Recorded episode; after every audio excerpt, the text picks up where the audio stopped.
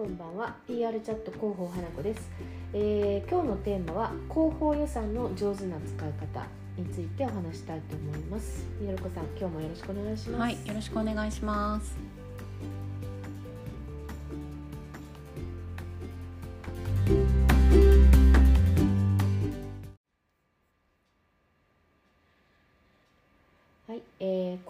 ー広報予算の効果的な使い方にこう悩まないで済みますよっていうお話なんですけれども、はい、えー年末ラストの回では効果測定についてお話ししました。はい、で、まあ、年末にもかかわらず31日まで結構リスナーの方が多いなっていうのがうん。数字で現れていたので、ありがたいありがたいっていう感じで皆さん勉強熱心だなというふうに思ってました。はい、はい、で年明けスタートの回では、えー先週ですね広報計画をお話ししたんでそれに続いて今日は広報予算です。はい、で決算が近い企業ですと中にはその広報部の広報予算であったりとか、事業部が持ってらっしゃる PR 予算うんが、うん。まあ、余りそうだから何に使おうかねみたいな考えてらっしゃる企業様も多いし、まあ、そういった企業様から相談も受けたりやっぱりしますので、うん、多いんじゃないかなと思います。はい、でまずは広報予算ってもちろんその企業規模ですとか戦略うん。によっても様々あるかと思うんですけれども、はい、まあ中にはもう余るなんてとんでもないと、うん。むしろ毎年足らなくてその分自分たちのリソース割いてるよみたいなうん。ところで、あのそういったお話もよく耳にします。はい、で余る現象と不足の現象、はい、これ2つのことについてそれぞれ、えーお話ししていきたいなと思います、はい、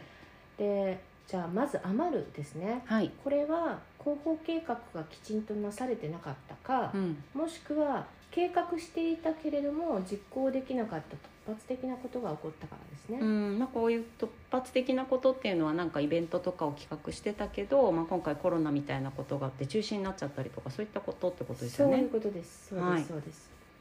で、えーそれでもですね予算は今年度中にやっぱり使っておかないと、うん、その今年度の予算で次年度の予算って決まっちゃうので、はい。次年度の予算が減ってしまうということも起こりえますよね、うん、そういった時にじゃあ何に使おうかっていう場合なんですけれども、えー多いのがリリースとにかく打っちゃおうみたいなうんことになりがちなんじゃないかなと思ったりしますし、はいそういう話もやっぱり多いですねう。ん、うん、でそういうところにはやっぱりあの調査をおすすめします。調査？はい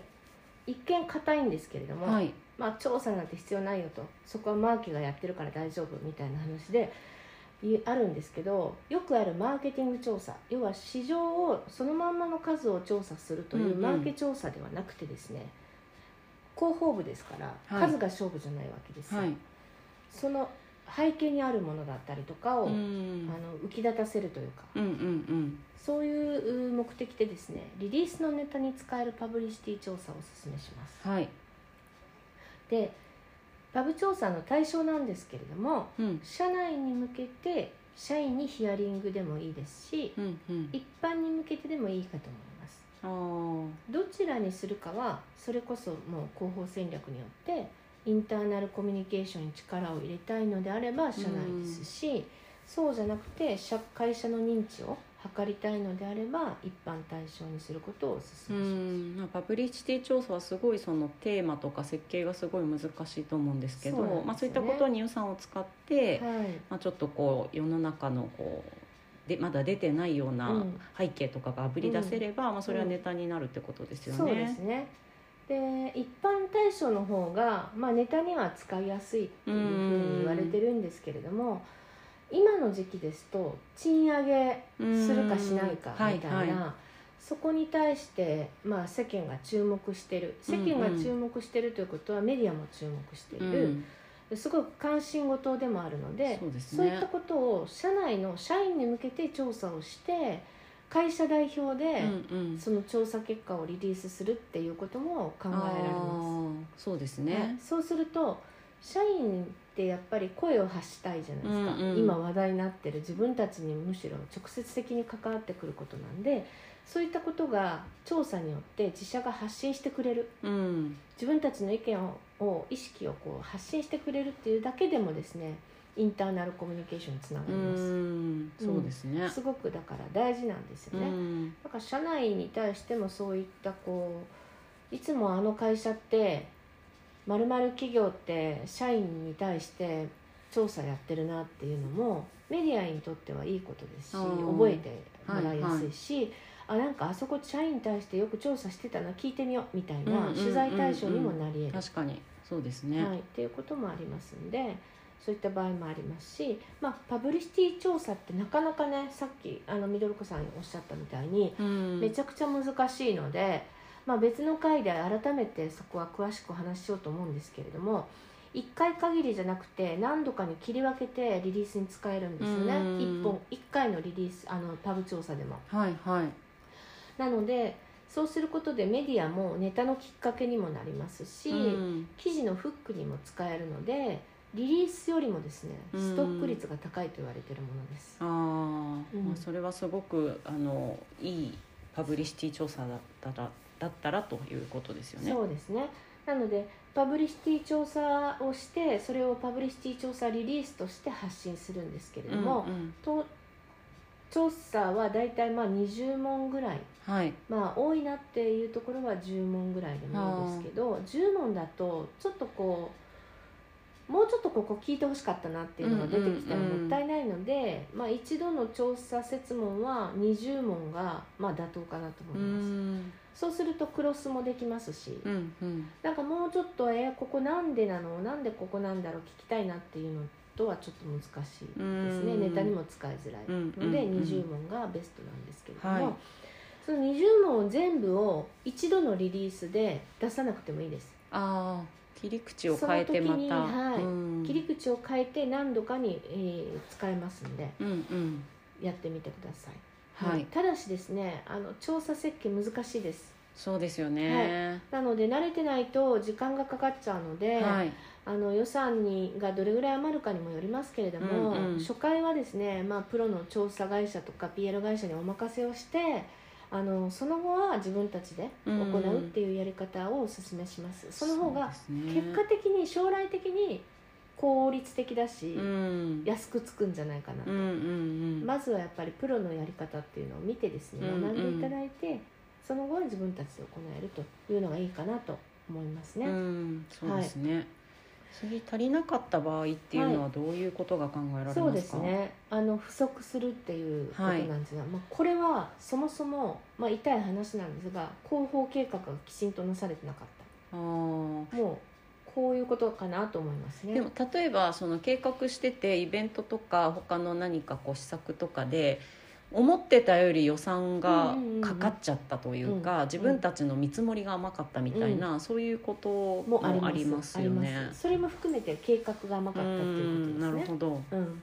そうなんですよね。このこういったイベントをするときにはおそらくこういうぐらいの予算が必要だよみたいなうんところとか、あとはそのイベントをやる時期はうんうん本当にそのタイミングで良かったのか、うんタイミングさえバッチリであればそこのイベントにかける費用もちょっとこうやっぱり減少できた少はい。なくできるみたいなところもありますので、うん。やっぱり全体的に一言で言ってしまうとですねまああの計画が足りなかったっていうことにつながってしまいます。これね、うんうん。あの数十分で話はできしづらいんですけども、そういうことにつながってしまいますね。うんうんうんでその不足したところで広報予算をまあその上げたいっていうお悩みをですね某大手の、まあ、お菓子メーカーさん私ずっと担当してたんですけれども、はい。そこの広報予算がまあ3桁うん。だったんですよ。しかも低いぐらいのうものなんんですが、で広報部さんが部長さんがまあそれが悩みでですねもっともっといろんなことをやりたいし、うん。これから戦略 PR もどんどん多分各企業も増えてくるし多分部長さんの頭の中にいろんなやりたいことがうもうんたくさんだったんです。であの代理店を通じてですがあの私相談を受けてこれ1年弱ぐらいかかったんですけれども、うん。役員さんにですねもうどんだけ広報予算が必要かっていうのを実証してそれを説得して4桁までうん。増やしましたね、結果的にそうですね3000万ぐらい3 4 0 0 0万まで広報予算が取れました。でまあそれで結果を出したらまた次予算が増えていくので、はい。一度やっぱりそのハードルを突破したら、あとは割ときちんとこそれこそ効果測定と計画がなされていけば、まあ役員トップもですね。いやこれだけのやっぱりあの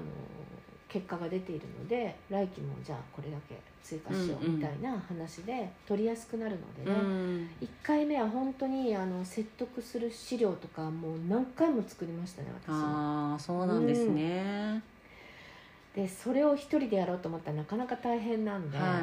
本当に何人かで集まってね、ちゃんとそういったもうプレゼンテーションを何度も何度もトップにやりましたんで、へまあそれだけのちょっと力はかかってしまいますが一回取れればですねーうん。本当やりやすくなると思うんで、うんうん。もっとこう早くやっとけばよかったって思うはずですし、うん。その予算取る時もですねあのきっかけは広報部に情報がその降りてこないっていうのもあったんですよ。うん。皆さんそれ広報の方悩まれてるはい。最大の原因かと思うんですけども、まあそれも含めて計画にた入れまして、うんうんで広報予算にも入れて申請上申したっていうことなんですけれどもね、その時にはやっぱり各事業部の、あの担当の方 PR の担当の方いらっしゃるのでその方々に各事業部の方に全員集まっていただいて、うん何がその広報に関して不足しているかとか、うんうん。その辺も全部ヒアリングをしたんですよね、うん。そういったことは多分声を聞くっていうところから始められるといいと思います。そうですね、うん。で広報部だけの力では何ともならないものが各事業部が PR が必要だっていうふうな声がもし上がったとしたら、うんうん。それは大きなね力となり得ますので、そうですね。はい、会社全体でちょっと戦ってみてください。はい。はい、じゃあ、あのー不足のところと余るところ、はいまあ、2つのことについてお話しさせていただきましたがはい頑張っていただければと思います。はいありがとうございました、ありがとうございました。